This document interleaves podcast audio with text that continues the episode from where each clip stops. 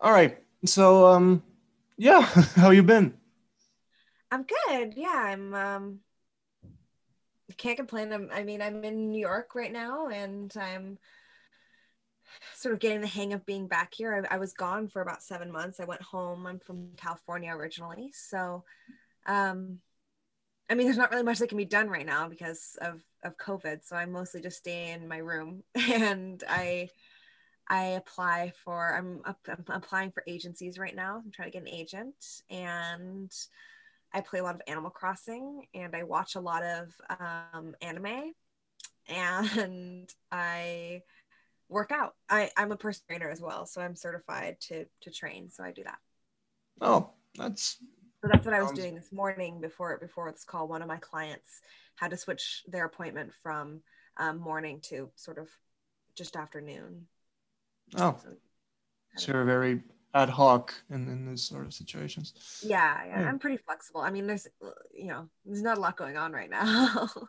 sure. I mean, when we were talking today, like earlier before we mm. before we actually met up, what I was saying is like this isn't like there isn't an issue with you know switching schedules right now or stuff like that because nobody has got stuff going on you know compared to what it was before mm-hmm. covid but yeah i mean it's it's a, it's a weird world we're living in right now i just can't even it's been half a year a little over half a year when we're you know living alongside the virus and stuff i just can't get used to it it's not natural at all you know uh covid's birthday just happened it's oh over a year ago. Really? Yeah. Damn. So how, how long did it take for for people to realize this is, you know, this is something? Well, the U.S. shut down in March. Yeah, I mean we did too, but apparently, you know, if the virus is a year old, it was. Yeah, you know. it was. I mean, it was in it was in China for a while first, and then. Yeah, yeah, yeah. Sure, but but I, I was just wondering. I mean, I, was just, you know, thinking aloud, not actually asking you when, you oh, know. sure, sure. It was just but, rhetorical. You know, because it's because it's like, you know, it had to have been a situation where, you know, p- people started randomly just getting like weird respiratory disease mm. symptoms at some point, and then it just sort of multiplied. I mean, it's just a wild guess, but you know, yeah. whatever um and and at some point somebody had to say like oh this is something different like we haven't actually been you know this isn't the flu this is like something we, we've never mm. come in contact with before but it, yeah i mean it's just not damn you're old i know this kind of this kind of bummed me out I, I, I mean, I mean i'm usually happy when people things whatever you, you know have birthdays, but yeah, it's it's yeah, it is. but yeah, I mean, I, I saw you, I saw you. Um, I, I mean, I, I've seen your I've seen your movie, the the last ah, Christmas uh, yeah. party, and you were awesome in that. Like oh, you, thank you very much. Knocked it out of the park. Like I can't. Thank you. It was this a lot of fun. I mean, it was it was such a good project to work on, and I feel really um I feel very fortunate that I that I got to meet the people I did meet and I got to to be be on the project. It was super fun. But and, you just sort of looked like you were having fun, all of you. It just felt I, everyone is everyone just got along really well. Like I I really have to hand it to the people that cast cast the film. So Julian, the director, and Ben, um, our um, assistant director, they, I mean they cast the whole thing with uh, Kevin, who was a co-writer, and Max, who was the director of photography, um, and just they really were good about picking people that were going to work well together. Like we did a ton of chemistry tests with um, like our our sort of counterpart. So like for me, it was um, Martin and a, a, few other people that were on on the docket for the role of Ed.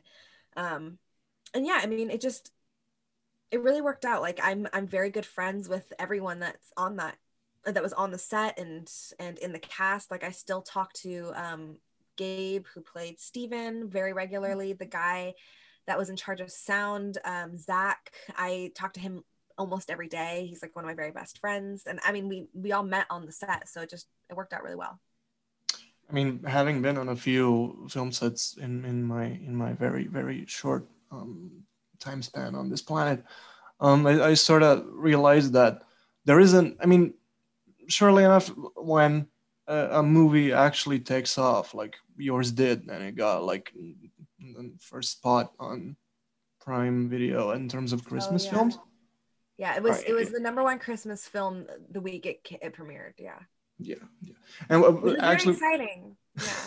Yeah. yeah, I mean, they, did just because when I got into it, like I, I remember Michael actually, Michael Pomeroy said to me once, he was like, "You gotta check out," because we were talking about doing something sometime when this, you know, when when COVID ceases to yeah. to, to to present a threat to us. Um, we were talking about how it would be good to you know turn this idea I had into into a into a legit movie, and he and he told me you, you gotta check out the guys at four by three. They're they're awesome, and you gotta check out their roast roster. You gotta you know mm. just take a look at it. And what what came first for me was like, oh, it's a Christmas movie. How how cool! Like it, because you know Christmas is just approaching, and I was just sort of in the in the mood and in the headspace. Yeah. And I got and I got into watching, and I was like, because I usually don't like I I actually enjoy indies, and mm. I, I I really sort of.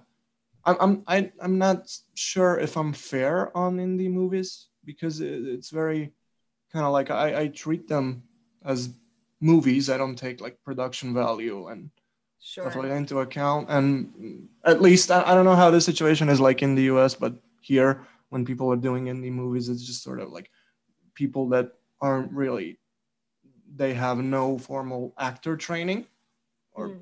any sort of training in acting. So I just sort of went into it like, all right, this looks looks really neat and it looks really live and you know it looks lively. And then halfway through the film, I just got it.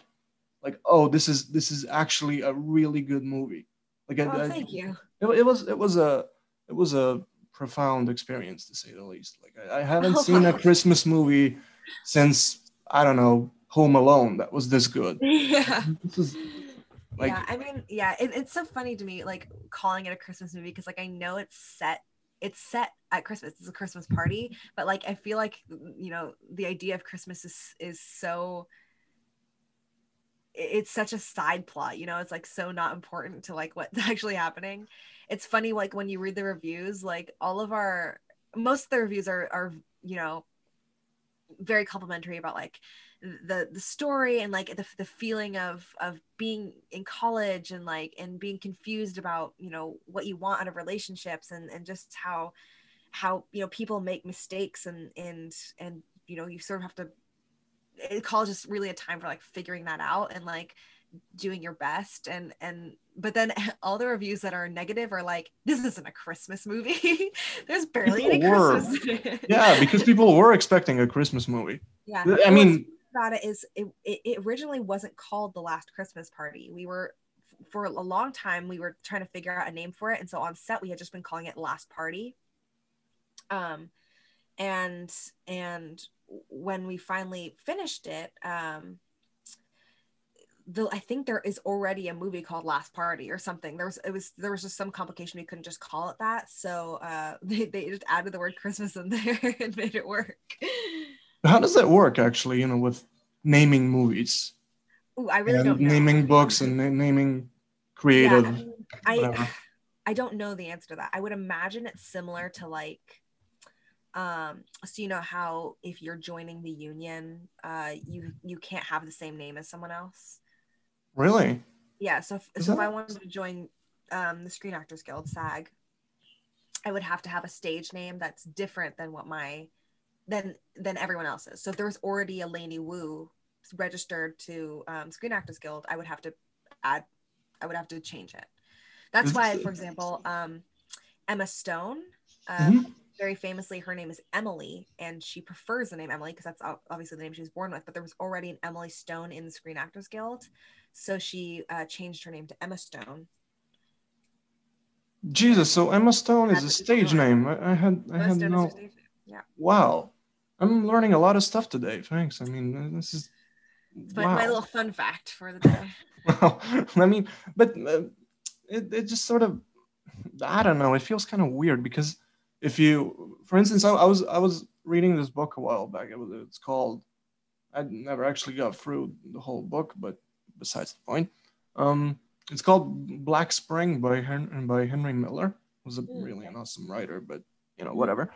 Um, I I'd imagine there are quite a few books just with the name, you know, bearing the name Black Spring, and when you just sort of you know trying to paint that into uh, the the whole you know movie slash TV TV show situation, it just sort of feels like I don't know unnecessary. Yeah. I guess it's just not. Yeah, I don't know how it works. I, I I'm a, I would have an assumption that like it has to do with like publishing. You know, like uh, if it's mm-hmm. been if it's been like published or something. If it's if it's copywritten, obviously. So I don't I don't have an, a real answer for you. Yeah, I guess I mean, it's copyright. But was the movie you know from the get go supposed to have this? um christmassy kind of feel to it or did you just yeah adopt- so it was it was always supposed to be set at christmas so the whole um like Manny dressed up as Santa Claus and the setting up the Christmas decorations. That was I mean that's in the script. But it was and I think really the reason that's in the script is because it's supposed to be between semesters. So it's between um, the final semester of most of them. So um, uh, Charlie and Stephen, Anna, not that's not her character, Caroline, that's the character's name, mm-hmm. June and Ed it's their final it's their final senior year right so they're all about to graduate so it's the semester between it's the break between the first and second semester at school i keep dropping my hair tie anyway so it's the break between those two semesters and and you know if you're having a party before everyone leaves at that point in time it's most likely a christmas party so i think really it has to do with that more than anything else. It, I think the, the important thing is they're all about to graduate. So at, they're at this point in life where like a lot of things are changing. They're about to go off and, you know, start working in the in the real world and it, it changes the way you feel about like the relationships you're having right? So uh, you know june and ed which obviously i know the most about because that's the, the, the pairing i was in they had been together for you know two and a half years and they were expecting to stay together. Like i think there's there's this expectation especially from their friends it's even in this get married you know that they're they've been together and they're gonna stay together they're a little bit like do you ever watch like how i met your mother yeah of course i mean i'm, I'm a huge nut when it comes to yeah, how I met they're like mother. marshall and lily right so they're yep. i mean they started dating in college and they're just like they're meant to be they're gonna be together and so you know having this huge wrench thrown into that plan that you know he's going to be moving to a different country it, it it makes i feel like it makes everyone feel a little bit unsteady you know mm-hmm. Certainly i mean what you did well in, in the movie in, in my opinion is just sort of embodying this I, i'm i'm uh, you know the, the the the feeling of kind of grief but mm. in, in terms of like it, you at some point start getting angry and mm. you when you when you you know when your loved ones drop this on you yeah willingly or non-willingly you just sort of find out um you don't know how to react. So there's a there's this kind of like a you know mixture of grief and anger and sadness and all that. And i think that you sort of embodied it perfectly in, in, in, a, sense that it, it just sort of felt kind of you could differentiate what portion of, of the of the situation and what portion of the emotion is anger and you know what sadness and what's that. So, so it just felt sort of grounded i guess that's what i'm thank you. Yeah, yeah i mean it was it was hard in the sense that like no one likes being broken up with you know? Obviously. And that sucks. Like breakups they suck uh, especially when it's you know someone you've been with for a long time and you you're sort of committed to that person and just having your whole world change. Like uh, for me the hardest part about breaking up is not like that my life is going to be so different now but sort of the life i had imagined with the person is no longer going to happen. I'm very i'm very um i'm very much a person that thinks about the future and and like how that's going to work. Like i i am a strong believer in you sort of just choose the person and uh make it work with that person you know you know no one's perfect and everyone's gonna everyone's gonna have something that you know is gonna annoy you. Like everyone's gonna annoy there is no person on this planet that you're gonna like fall in love with and will never annoy you in your entire life. Like at some point they're gonna do something right? And i just think what's important is choosing to love that person you know every day. And even when they do stuff that's bothersome or whatever as long as it's as long as it's not like a complete deal breaker like i don't know murder i guess right? Like wow i mean your your fucking line is out of the out of the you know the, the general line that people draw. I mean this is oh yeah murder, murder. although you know some people are like really ride or die right? Like like there are some people out there where like their spouses murder someone and they like cover it up, which I don't I don't know if I can handle. I, I just feel like if you you know start dating a murderer, you're gonna feel it at some point. You, you, right? you just don't like. It, I I don't think anyone stays the same after they you know did something yeah. horrible like that. I mean, it, it's besides the point. But like, um, yeah, what you said before, the, the fact that you, you know it, it, it's sort of if you feel that sort of kind of energy that makes you want to actually and you know be 100% willing to work through the cracks i guess? Yeah. Um, it, it's just sort of the, the most kind of calming feeling in the world no matter how chaotic the situation might be you know yeah. yeah the um that breakup was pretty funny though. I mean not funny i mean it's sad but like the funny thing about it is that the, the scene where you know june lets gets ed out of the house and closes the door and starts crying is is something that i did in real life when i was 17 and my first boyfriend and i broke up. We uh, i was moving i was moving away and we decided not to do long distance. And like he's actually one of my very best friends to this day. Like i absolutely love this kid but um I was so dramatic and just like I remember the breakup happened and I was like weeping and I like went inside my house and I closed the door and I just like I just like laid on the door and cried there for like half an hour. It was very it was I'm I was such a drama queen.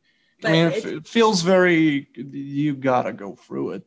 I mean, yeah, it, it was it was mm-hmm. very cathartic, I must say, do especially doing the scene with with in last party. You know, it just reliving that sort of 17 year old moment was very like, oh, if I've wow. not changed as much as I thought I had. Did you find yourself um, actually crying, like like just basically continuing to, you know, feel these emotions after the take was over? Oh, I mean, sure. I I it, it's sad, you know. It's it, when you're when uh, it's it, I was I was genuinely sad that day. You know, I was mm-hmm. sad and it felt like something was ending and it was it was hard. And and I remember feeling sad in that way. I was I was dating someone at the time, you know, and we had been doing long distance for for a while Went by the time we had started filming. And the, sort of the idea of losing him mm-hmm. was you know awful. It was awful. And and thinking about that and and sort of putting myself in that situation where you know this person that i really was going to spend the rest of my life with is not going to spend the rest of his life with me anymore. It's it's makes you sad. Mm, yeah. I mean anyone that's not a brick or a wall feels these things yeah. and it was also like really kind of sad in general that week. Uh, we did we did the fight scene and the the like full breakup scene and the makeup scene all in like a week, the same week because we were you know, obviously mm-hmm. filming in one apartment for that. And um, I had not been I take antidepressants, so I had not been on my medication for kind of a while um, because of a, a mix up with my doctor sending they sent my prescription to the wrong pharmacy. And so just like i i just hadn't had any medication. And so i was already feeling like super bonkers. Like i was already just kind of not in a great headspace. And then we were doing like this huge fight scene that i kept like i kept messing up on. And it was like really frustrating. And then we did this breakup scene and i was like devastated. I mean it was a fun week. It, was, it, was, hard. It was hard but like it, you know looking back like i enjoyed it like i i don't i do not condone skipping medication for like the craft or whatever. I just don't think that's realistic. I think it's, I think if you're taking medication, you obviously should consult your doctor if you're ever going to stop taking medication. Um, if it hadn't been like an accident, like I wouldn't, I would never have depressants, but I guess it did work out, you know, it, I'm still here. So, no, yeah, sure. I mean, that's what's important in the end. Yeah. Um, but, but speaking, you know, as as a genuine kind of actor person, how do you differentiate? That, that's what I've been, you know, dying to ask you since you said that you started, you know, you even continued feeling these emotions after, you know, after filming. And oh, like how do you separate? No, how do you how do you how do you um, differentiate yourself from the character in that? How do you um, keep yourself do you keep yourself from being sad or you you know consciously don't fight it and just sort of draw from it so there's there's sort of two two things i have to say about this um as in at least where i went to school we learned and this is actually very common this is very common like actor training thing. It's called the magic if. So you say what would i do if I was in this situation, right? So I say, if I was dating someone from South Africa and we had been dating for two and a half years and they told me they didn't get their visa and they told me they were they got their visa and it was going to be fine. And then I found out from someone else that they didn't get their visa and my partner had been lying to me about it. How like what would I do? Lainey you know like how would I feel and how would I react to that and you sort of I don't know, superimpose that into like what the character is doing and feeling and saying, right? So I'm I'm very lucky in that June and I are very similar. You know, the things that that she the way she reacts to the situation is is pretty much what I would have done anyway. I I probably would have um I probably wouldn't have yelled as much. I'm not really yelly. I'm I'm not super confrontational to be honest. But I, I definitely would have called you know my partner out if that was something that he had done you know i would have i would have been upset right and so it's hard to say like it's hard to say that i really was differentiating myself from the character because I, I wasn't you know i was actually it's much more important for me to to not differentiate myself from the character to really like make myself as much part of the character as possible because that it, it makes it feel a little bit closer to home. As far as like the crying goes like do i do i like just let, let that happen? Um the answer is, is sort of yes and no. Uh, people people don't really like crying you know? Most of the time when you're crying you your body naturally tries to stop itself from crying you know because it's sucks. It like doesn't feel good yeah. and, and, it's wet and you can't breathe as well. And it, so your body doesn't want to cry especially when there's like other people mm-hmm. around. And so there's there's sort of this idea that actors should be trying to to cry you know or actors that can cry on command or whatever can just like sit there and cry and cry and cry. It's like such a skill. But like really if you saw someone just like sitting there and crying and like letting themselves cry you'd think that was bizarre. Like you wouldn't the people don't do that. If you see someone crying most of the time they're trying to stop themselves from crying. So really like there's there's a balance there. Like yeah there the, the crying wasn't written into the scene. You know it June is supposed to get Ed out of the house, and as soon as the door closed, it was supposed to cut. Um, and I was just sad, you know. So I cried, and it, it, wasn't like I wasn't trying to cry. I didn't think like, oh, this is a moment that I should be crying at. I just I did, and and you know the the point is is not to let it happen it just sort of it's it just sort of was overwhelming and it did yeah but on a, on a day on a day when you're feeling kind of down in the dumps and you're supposed to embody this emotion. I mean it, it, just sort of i mean sure it, it helps out in a sense that you're you know it's easier to draw from personal experience and what you're going through at the moment of filming but isn't it i mean it just feels kind of to me at least it feels kind of scary in the sense that you are going to you know you're willingly immersing yourself in continuously feeling these emotions you know. Yeah it is scary. I mean there is something scary about it. And i think that's why not everyone likes acting you know? Not everyone likes to act. And it's because you have to be you have to be very vulnerable and people don't like being vulnerable. And and it's that can be very scary. It,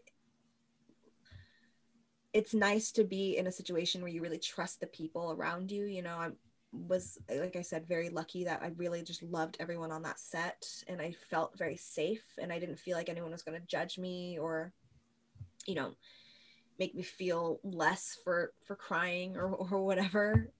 Um but it is it is hard. It's and it is scary. And and it's it's funny that you know a lot of people say that artists must be you know masochists especially you know mm-hmm. like actors because we we get in front of people and we are extremely vulnerable and we just like bare our soul and then we just take criticism for it. People just say sh- mean things and and you're I'm like what are you supposed to do with that? You're eh, it sucks. And then and then we're supposed to tell those people that say those mean things like thank you for the input like thank you. Like can i can you give me more? You know can you tell me what else is bad?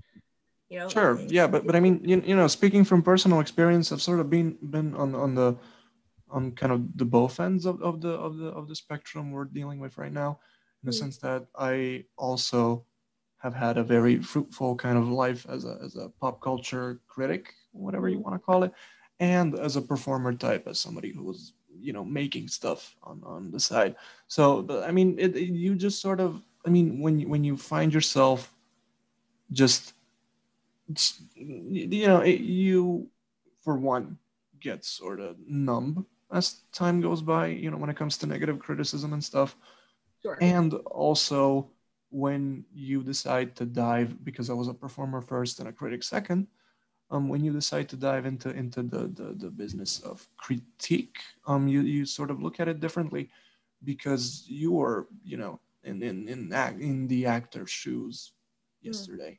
Mm. It, you get what I'm saying? Like it, it's just not you you can't get the the and people were you know telling me this over the years. You can't get you know the necessary distance to you know do well in in in, in I mean do well do exceptionally well in in the business of critique. I mean, just I, mean, of, I have nothing. I have nothing against critics. I don't. sure, I mean nobody does. I mean. just my point is like they're important. You know, you need you need critique to to improve. You can't you can't get any better if no one tells you what you need to work on, right? And eh, what I mean is in the acting profession well and, and as much in, in any profession if you get critiqued like it sucks. And you have to say thank you you know thank you and how, like i'm going to use this to improve and you know whatever and move on. But but in most professions you're not being judged on like your emotions and your in the way you feel you know? Like it would be like if you were sad and someone came up to you and was like mm, i didn't believe how sad you were. And like what are you yeah. supposed to do yeah, I mean, when you say it like that, it just feels kind of intrusive and it feels very. No, I mean it but, is intrusive. But it's but you know if it, if actors didn't like it, we wouldn't do it. Sure, sure. that's, that's, the that's the kind of the, the backbone of the of the genuine conversation. But uh, like, I mean, critics are built and, and are being you know kept alive solely by their names, mm-hmm. just because you you know that if I don't know, a critic that you, you know, a person whose judgment you trust critiques you on something and says, oh, look, you, you should, you know, do this differently because of this and this, you're gonna take it kind of differently than when somebody that doesn't present kind of like not authority, but like, you know, it isn't your go-to guy says says something like, "Oh, you, you should have done that differently." I feel, I feel like performer types, especially, and actors in this respect as well, react well to voices they are, uh, you know, keen on hearing. Doesn't matter what their intentions are, what their kind of final judgment or verdict or whatever is. But it, it that's because that's why I mean, that's why performing arts and art school in general sort of felt unnatural to me because you know getting graded on your art isn't kind of i don't know it just feels strange in the sense that mm. you know everybody has their own takes. Everybody has their own pace. Everybody has their own kind of way of evolving and everybody evolves at a different different speed. So i don't know. You, you went through acting school and i condemn you for that. That's what i'm just i do think teaching is is teaching art is very difficult and i i really admire the people that have that do that and have done that for me as well you know like i wouldn't be where i was without having gone to school and learning about how to how to craft in the way that i did. So i'm yeah. very i'm very grateful. Yeah i feel like having yeah i just i just feel like you you know the actors that have gone to school at some point are wired differently than ones that didn't. And it's just, you know, depends on the background. I get that. I mean, it's have you have you ever came in contact with a, a person that was like so you know who I guess this is what I'm getting at. Uh, when was this? When did you? I I assume you know somebody passed it on via you know some talk or you just sort of grew up or grew up around those people but like what was the the moment where you said like wow that's it kind of you know your jaw dropped and you decided wow i'm gonna do acting and this is my kind of higher calling so there wasn't really a person in that oh, way oh, really? I, I always knew i wanted to be a performer. So gosh my very first memory like if i my the very first like job I wanted to have, I was like convinced I was going to be a teacher by day. My mom was a teacher, so mm-hmm. probably where I got that idea. So I was going to be a teacher by day, and I was going to be a painter by night, and I was going to be a rock star on the weekends. And I was like convinced that that was what my life was going to be. I was like so ready. And uh, I guess the irony of that is like I one don't like teaching and I two am not a very good artist. Like I I can I can like draw like little cartoons and things, but I'm not like I'm not I mean I can't even do that. So yeah, way ahead of me. and and the last, you know, rock star, like yes, would be very fun, but like I'm also just not I one don't have the voice for it and two just it's not really my jam. I I just think it's so funny like that's where I kind of started and then and then pretty soon after that i my the school i went to that i went to a montessori elementary school mm-hmm. and they did like school plays every year or we and we went out to see plays a lot so just i saw a lot of people performing and we did we did like chorus um um like singing mm-hmm. shows every year for the parents so i just had a lot of experience doing stuff on stage and i loved it and i knew like you know this is what i want to do. I knew i mean i've known since i was like seven that i was going to be an actor and that's that's how i was going to live my life. And eh, you know my reasoning for being an actor i think back then when i was seven was because i was like i want to be famous. Like i really wanted just people to know who i was which i think is you know the reason why a lot of people sort of get into it. But then as i grew up you know it, you know my reasoning for staying really changed. I, I remember in high school, you know, a lot of people used to ask me what schools I was applying to, and I was applying to all acting programs and acting schools, and people were like, "Well, what if you, what if you don't want to do that anymore?" And I was like, I was like, then I guess I don't do anything. You know, that's it's the only thing I can do, and, and that's, I mean, and I don't mean that in like, I don't mean that in like I'm incapable of doing other things because I I'm actually very good at math, and I and I I love math. I love doing that. My mom always wanted me to be a mathematician, you know, but I I sort of knew in my soul, like it was in my bones that I that I was meant to be an actor. And and you know now i my driving force is really like representation. I growing up just didn't really see anyone that looked like me you know and and that was really hard. I i remember growing up i wanted to be blonde and blue-eyed and be a cheerleader and you know there was this idea of like who, who, the popular girl was or who, who the you know pretty girl was and i didn't look like that you know? I'm i'm i'm half asian and i'm obviously have brown hair and brown eyes and i you know i wasn't like tall and and like super thin like you know my my friends who were blonde and blue haired and looked like the girls on tv and that was really hard for me. And i and i you know it's I was really sad growing up thinking like that I was never going to be sort of this idea of of the ideal woman you know? I was never going to be that. And i i i would hate for someone else growing up now to also feel that way when i could be there to represent them. You know what i mean? I could be there so that mm-hmm. someone who's 7 or 8 years old is watching a movie and says, "Oh, you know, that girl June looks like me." You know, I think that's important. Yeah, sure. I mean, but uh, I sort of want to, you know, touch upon two things that I've picked up. Sure. Answer. Um, see, now I always had this inkling that I wanted to be that, that I have writer DNA, as I'd like to call it. Um, I, I have this sort of, you know, exceptional need to, to write things down, you know, sure. either by, by pen and paper or just getting the fingers across the keyboard. Um, but I, I remember my, my elementary school teacher, he was, you know, the, the general kind of, because the only, the only type of writing we did in, in school back in the day was, you know, through your native first language.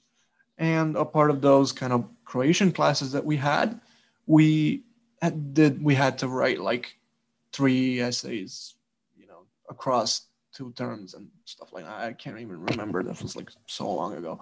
But uh, when I was about to leave elementary school, he told me because elementary school in Croatia lasts for eight years, and you go to high school, which is for for additional years.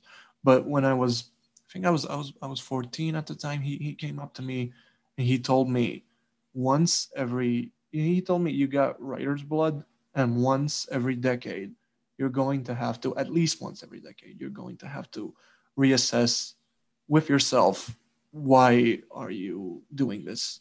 And what are the reasons of just sort of wanting to pursue the written word?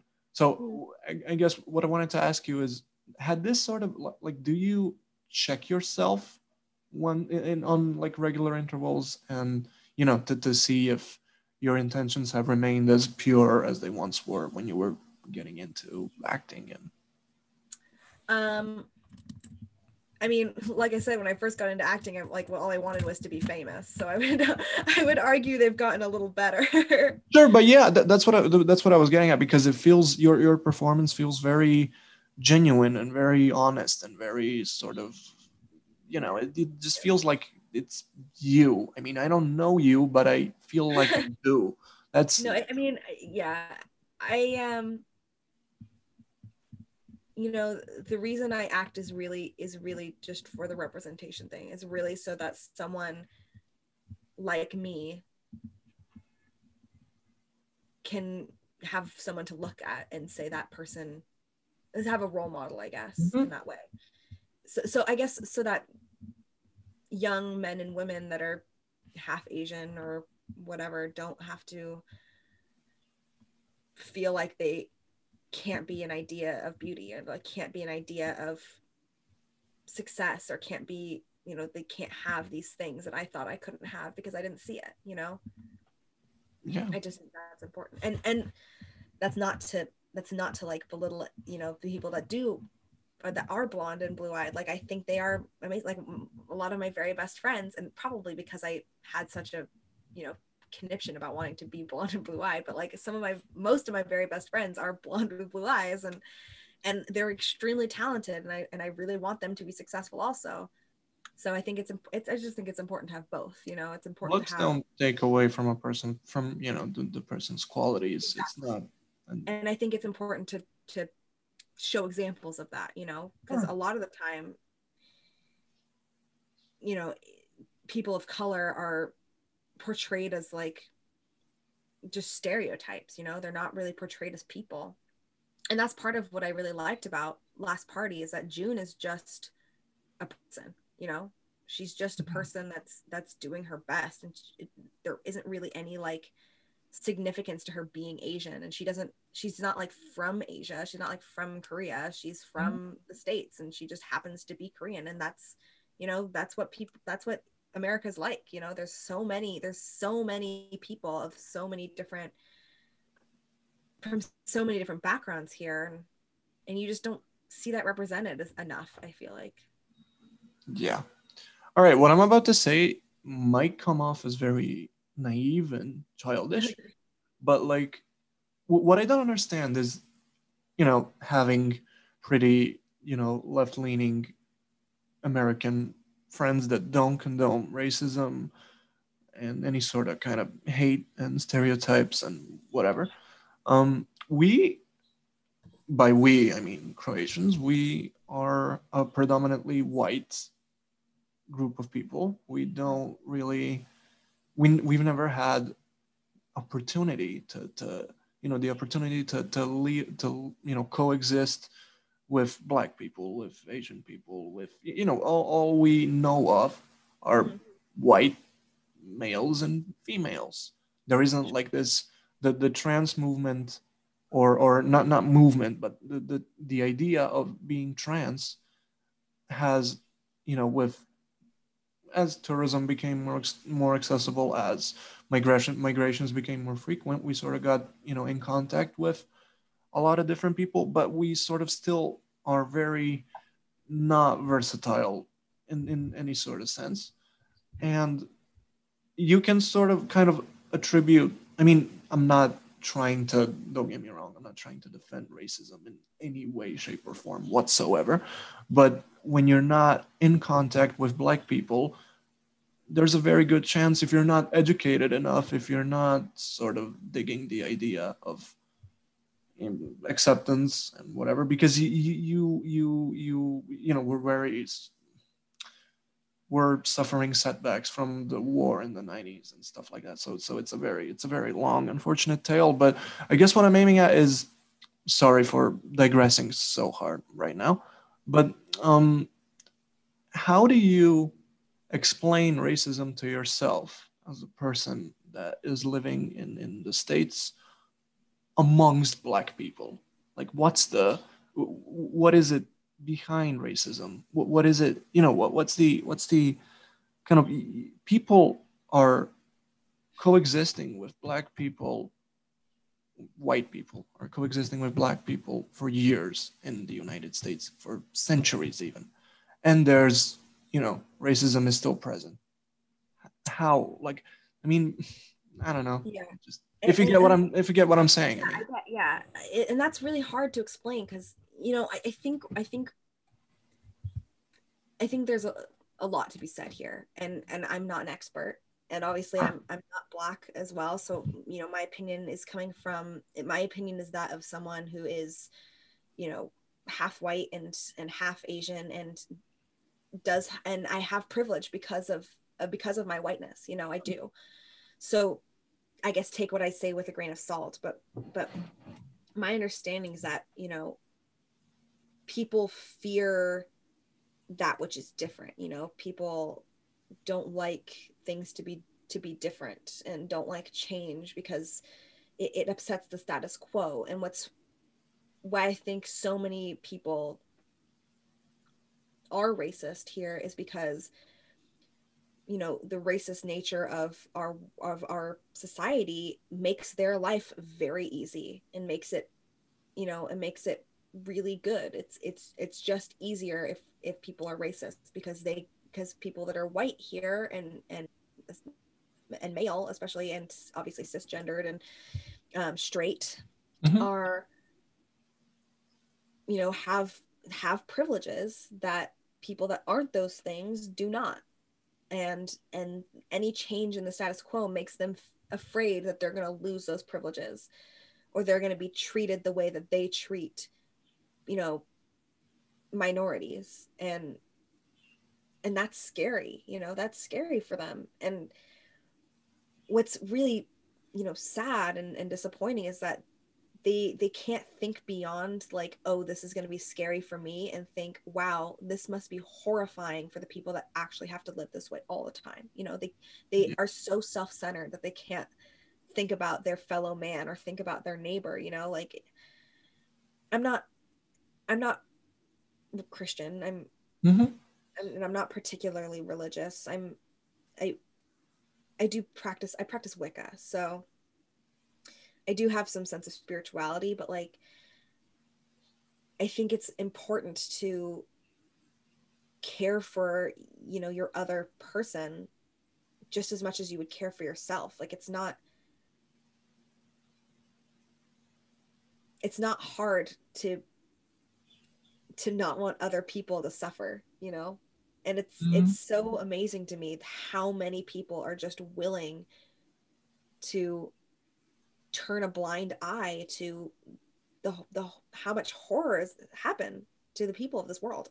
Yeah. I mean, have you have you heard have you heard of the band Algiers?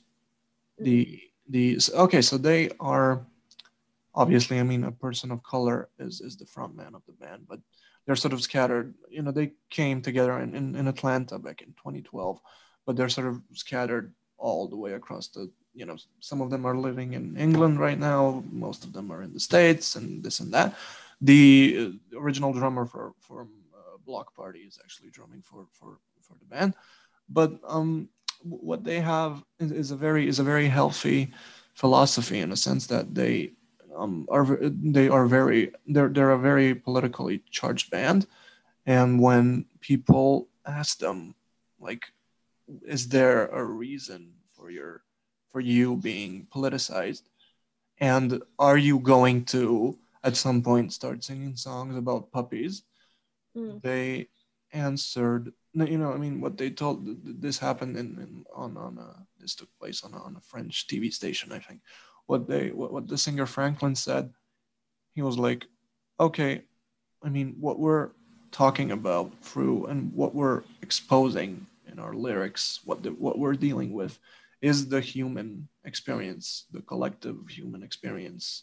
The human experience consists of puppies and stray dogs and cats and television and pop culture and da da da da da, all this other stuff, and racism and fascism and you know all these different things that are on the opposing end of the spectrum that sort of make our existence feel bitter and mm. it, it makes it feel like people don't i mean essentially what this is i i don't i believe that i'm not i mean to, to you know go hand, hand in hand with your point from before i'm not religious myself either but i sort of believe in this idea of coincidence and i believe in this idea of the universe in a sense that i get these all these different signs that i i mean things that i interpret as signs and I sort of have this. I, I, trust my gut feeling more than I trust myself sometimes, my mm. kind of you know rationale and stuff. And I believe that racism is, I mean, any sort of negative ism uh, is sort of a, product of people not feeling like they're in the driver's seat in a bad way, in a sense that they can't you know, racism is a product of you being afraid to hmm. live life.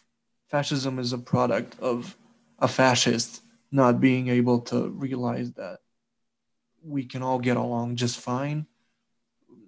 You know, I mean, blacklisting people is insane and shaming people is insane. Unless you're a fascist then you are you know on the normal people's blacklist.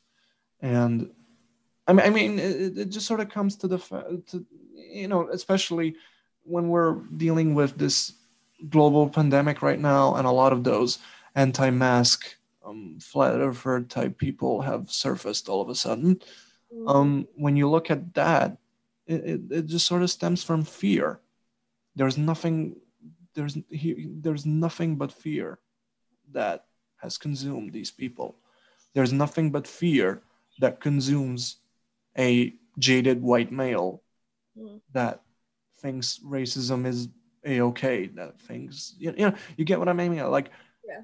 You you you there isn't a justifiable excuse for any of those things. And it all stems from fear but it's not a matter of fear. It's a matter of how you deal with the fear.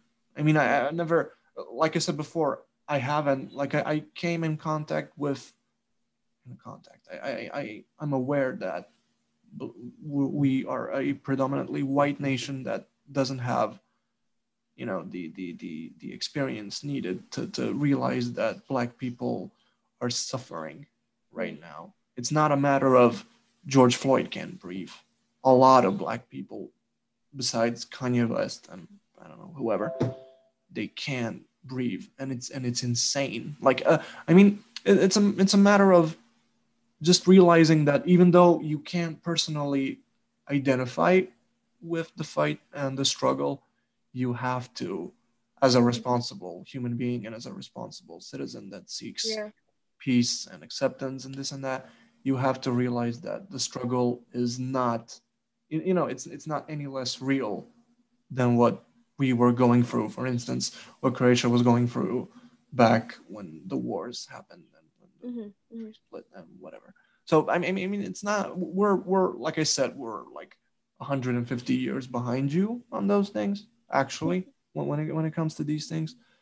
But uh, i feel like you know with us becoming more globalized each and every day we have the opportunity to do things like this. When i can bring you up like on the other side from the other side of the world and be like yo let's converse let's have a conversation let's figure out what we're made of let's you know figure out what makes us tick and this and that. And i feel like making genuine connections with people is the bridge necessary to, to you know make a better world. Mhm. and the, the prime medium for that in my opinion are conversations. Genuine honest heartfelt convos that you you know if, if you remember when we were when, when we were first talking about doing this i, I asked you uh, something about breaking language barriers and cultural Mhm. barriers and stuff like that Yeah. the reason why I asked that is because I mean, I genuinely just wanted to know your stance on that, but like I don't feel I was just talking about this with a friend of mine this morning. Breaking these barriers can be beautiful actually. You know, overcoming any sort of obstacle in communication, in conversation can bring people closer together Yeah, of course. it's it's it's fucking like when you think about it everything around you you can find some sort of beauty in that Mm. and all these horrible things that are happening right now is just people not realizing you know the beauty the color of the world we're living in actually it, Mhm. it's it, it the, the reason why i went off so hard on this is because it really pains me at, at, at a certain it, it pains me that there are people out there for instance if, if i can personalize it a little bit um, there are people out there that are going to take something i had said and that is going to be a, a, a sort of like a pure misunderstanding that comes from you know me coming from a completely different cultural background me Right. not being me not being an ill ill meaning person and and you know any sort of I I don't think that um and they're going to misinterpret it and and deprive like two people from having a, a genuine convo about the world I mean, it, it- it's just not, not to make it too personal. And sorry if I if I if I went off too hard, but Okay. um, it, it's it's very, I don't know, it's weird and strange and this and that. But I feel like with us being genuinely honest, we can overcome virtually anything as a, as a human and you know just as a race, as a, as a, as a global kind of organism mm. that is a, is a well-oiled machine. It has yeah. a, the potential of being well a well well-oiled machine. Fuck, sorry, I'm completely. You're good. Knocked over my microphone. A, God. Um, but yeah. and I and I think it's great that you're really passionate about it. I, I think it's it's important to to make our opinions heard in that way and to you know to make change happen to elicit change. Yeah. Yeah. you're getting notifications. It's not my end. No no no it's mine. Sorry. I got my discord on for some odd reason and yeah. people are going off but you know. Play? Go on. What do you play on discord? Um i um I, I got into league of legends again okay yeah. Yeah i wasn't i mean i never really got into league of legends. I have played. I wasn't into it. I once dated this guy that was really into dota um, oh. really? League of legends adjacent. Yeah i played a lot growing up. I played a lot of like halo and call of duty and animal crossing back when it was on the wii. Now i have it on my i have it on my switch.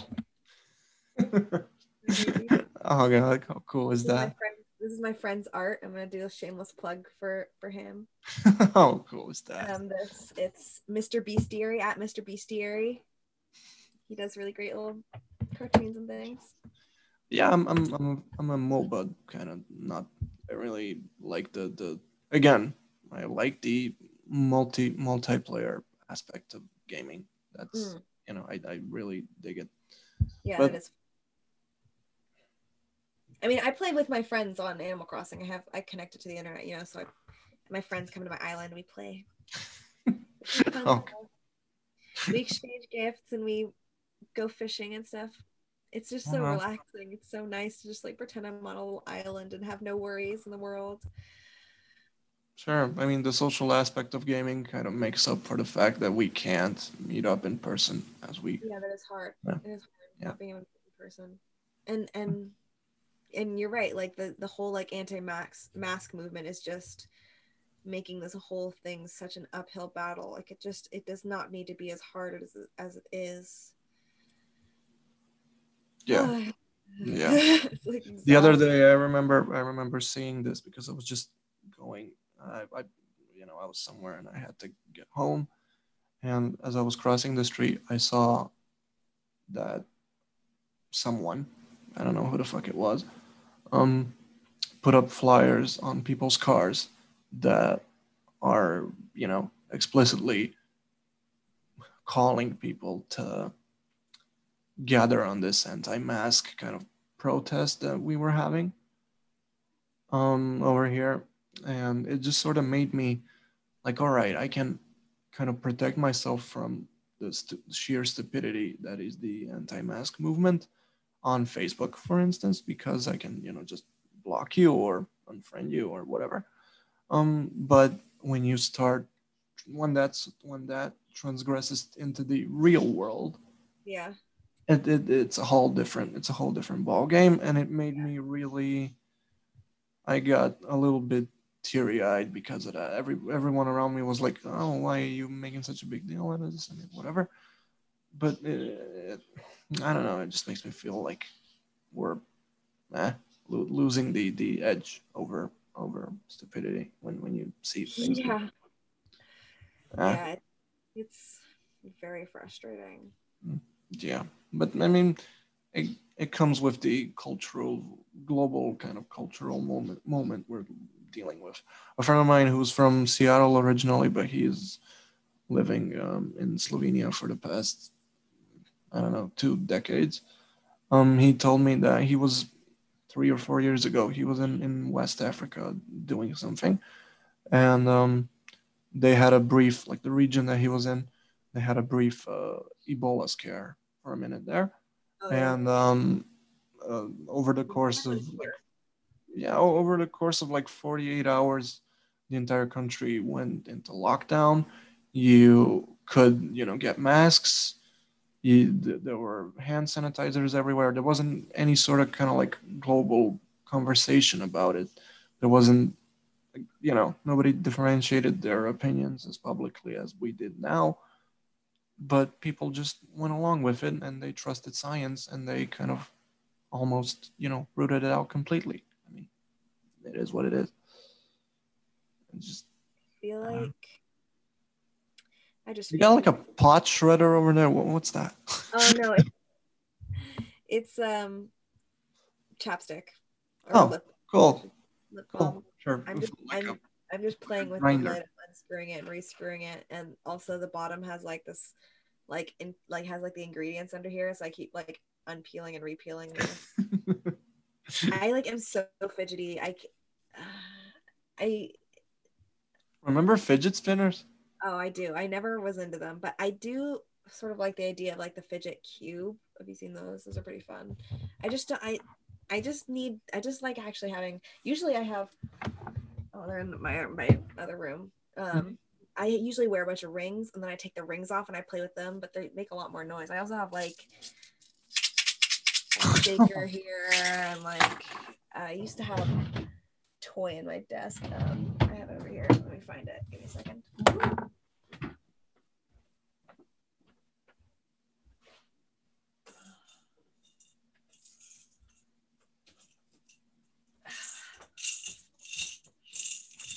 I have like this, you know, it's like a puzzle box thing. So like I guess the goal is to get all of the beads from one of these little triangles into the other triangle.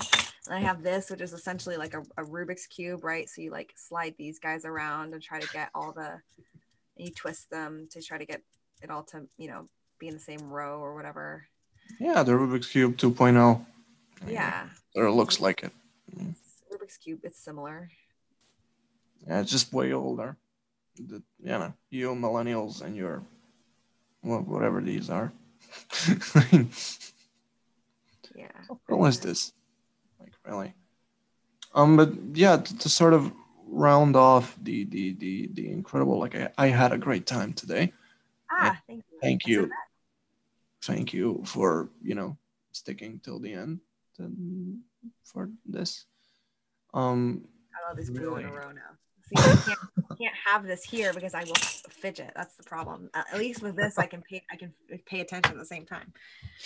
Like ADHD or something. Yeah, it could be. I mean, no harm in I that. I also love the time. Thank you for having me.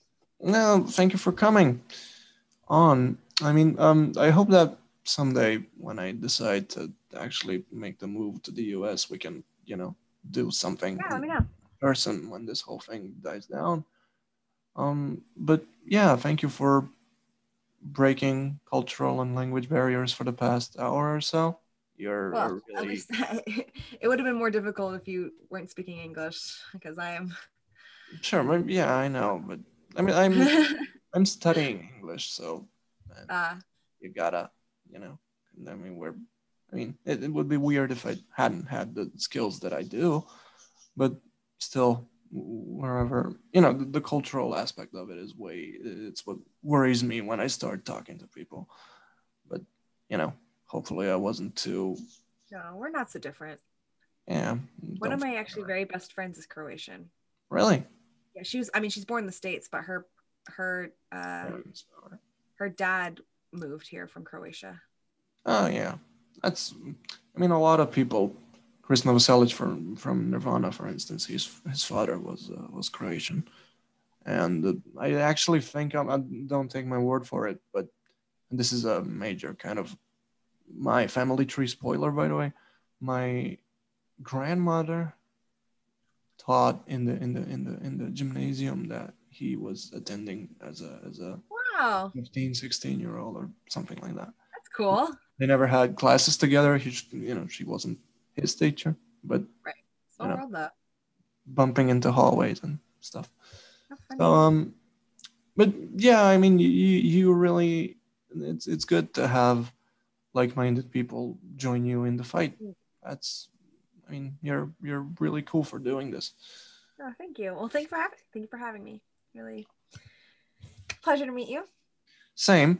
And uh, I guess you know this is going to you know go up. I think later today when I when I get to it. But um, I'll you know disclose the, the thing on, on on my socials and this and that. awesome. Yeah, I had a lovely time actually, and you know keep doing keep doing more movies, keep doing more theater, keep doing you. That's, I'll do my best. I'm getting it. Yeah. Take care, and we'll hear from each other soon enough. Yeah. Very well. Bye. Bye bye.